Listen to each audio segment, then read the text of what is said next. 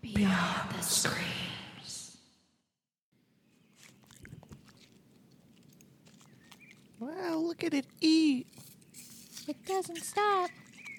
Oh, darn it, would you kids get away from that mongrel? It's just a raccoon. Just a raccoon.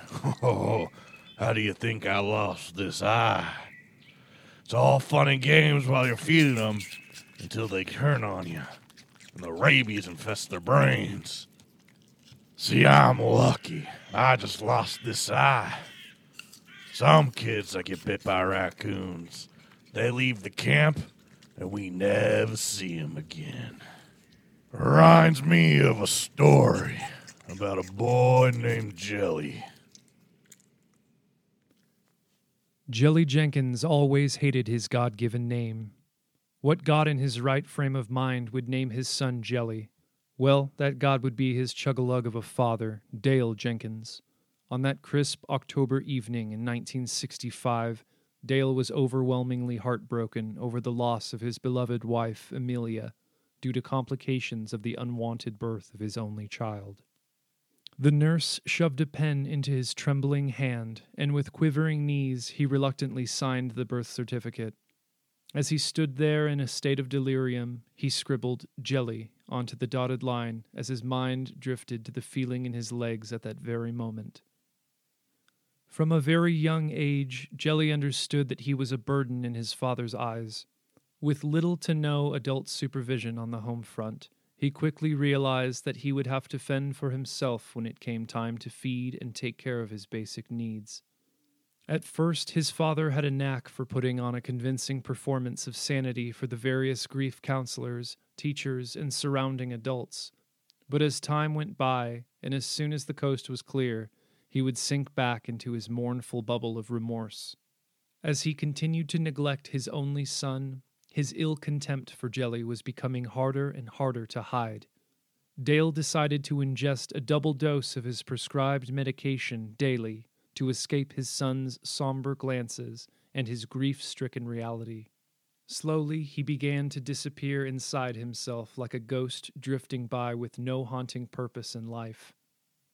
In the years that followed, Jelly was an isolated and lonely individual, but he became very resourceful in finding ways to entertain himself while in solitude.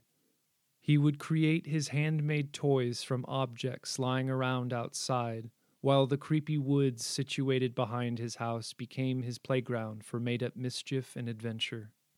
When he first learned how to read at a very young age, Jelly became enthralled with the fictional stories splashed upon each page as the friendless child's imagination was free to roam into uncharted territories. One time when he was 12 years old, the young boy was exploring the basement in his home, a place his father had forbidden him to enter when he stumbled upon a box labeled Amelia, high upon a shelf.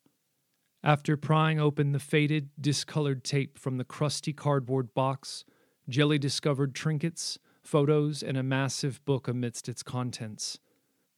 After examining the pictures of an enchanting woman whom he did not recognize or was ever made aware of, Jelly blew the dust off the old book jacket to reveal its title. It read, The Complete Stories and Poems of Edgar Allan Poe, in big, musty letters. He became overcome with excitement at the thought of some new exhilarating tales to read in his spare time. Jelly became immersed in the author's world of storytelling centered around mystery, horror, and the macabre.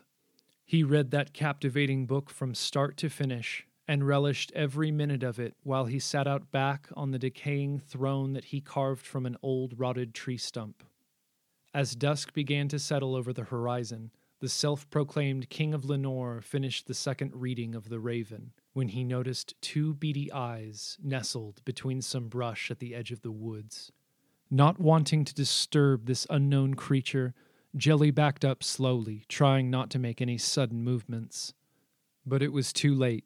Darting like a bat out of Hades, the furry four legged beast knocked Jelly to the ground and slapped his long, salivating, fungiform papillae all over his horrified exterior.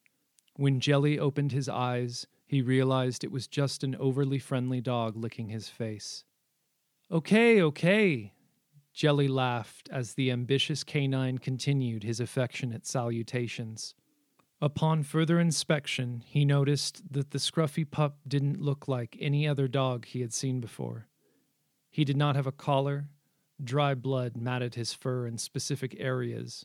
Perhaps he had been in a fight, and there was an opening in his ear as if someone made it with a hole punch. As Jelly held the ear, inspecting it, the pup used his paw to scratch his hand away from the irritation. Ouch, sorry, buddy. I just wanted to see what happened to you.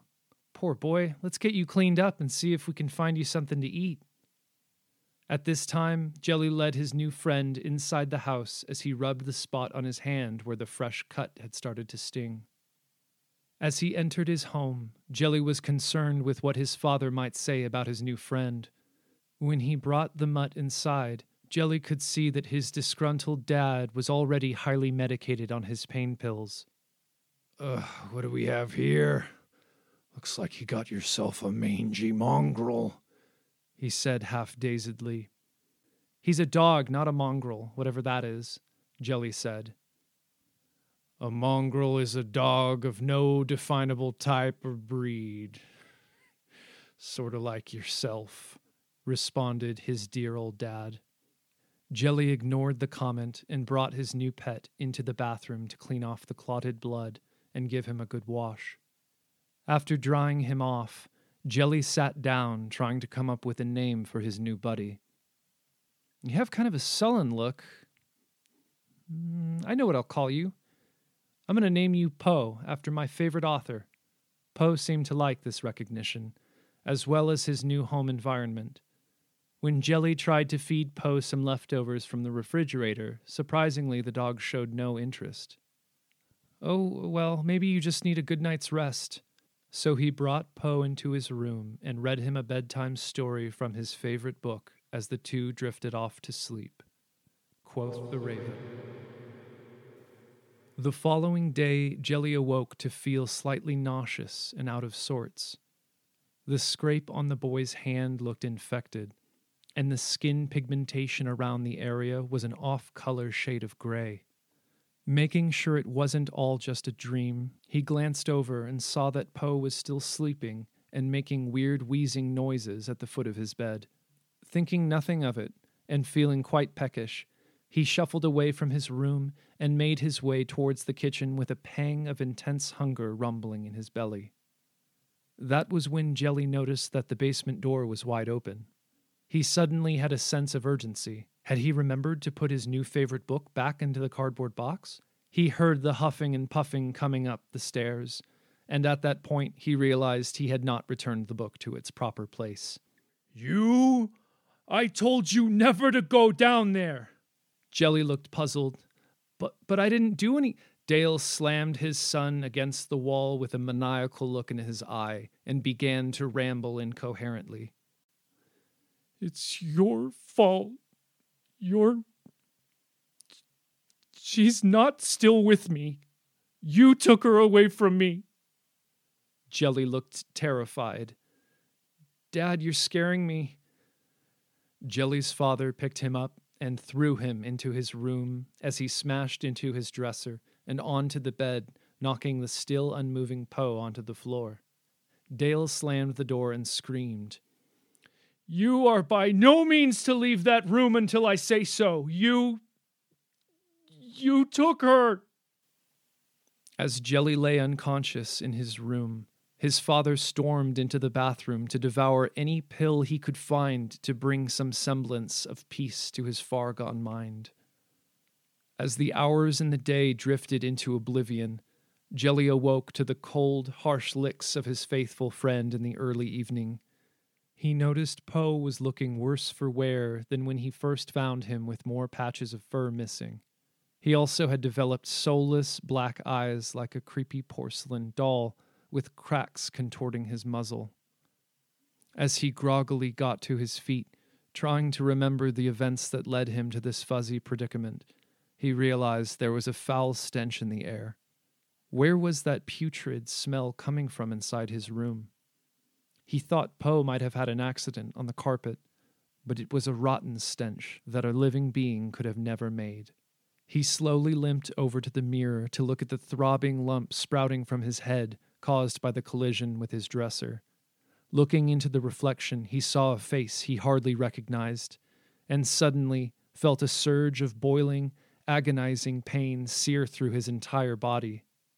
Jelly was frozen in perpetual torment. His motor responses rapidly stopped functioning as he focused on a brief glimpse of the decay forming around his eyelids. As he stood there trying to force a last ditch plea for help from his dry, parched lips, he glanced down to see Poe, his mongrel brethren, in a similar stance as they both slipped into unconsciousness, unknowingly embracing the darkness which surrounded them. At that moment, down the hall, Dale was washing down some more pills with a can of Milwaukee's most refined Schlitz beer. He was zoning out to a Three's Company's episode when it was suddenly interrupted by a special news bulletin. A reporter was on the scene at a local medical facility where scientists in hazmat suits held up a photo of a familiar looking canine that had escaped. In that instance, a gurgling sound dribbled out of Dale Jenkins' mouth as his dear old son and bastard befriended hound sank their jagged teeth into the fleshy pulp of his pulsating jugular. And with that, the two freshly decomposing mongrels ended dear old Dad's inner turmoil. Nevermore. You just listened to Mongrel, written by Thomas Pankos, edited and performed by Don Chatlin. This has been a Beyond the Screams production. For more information or to submit a story, go to beyondthescreams.com.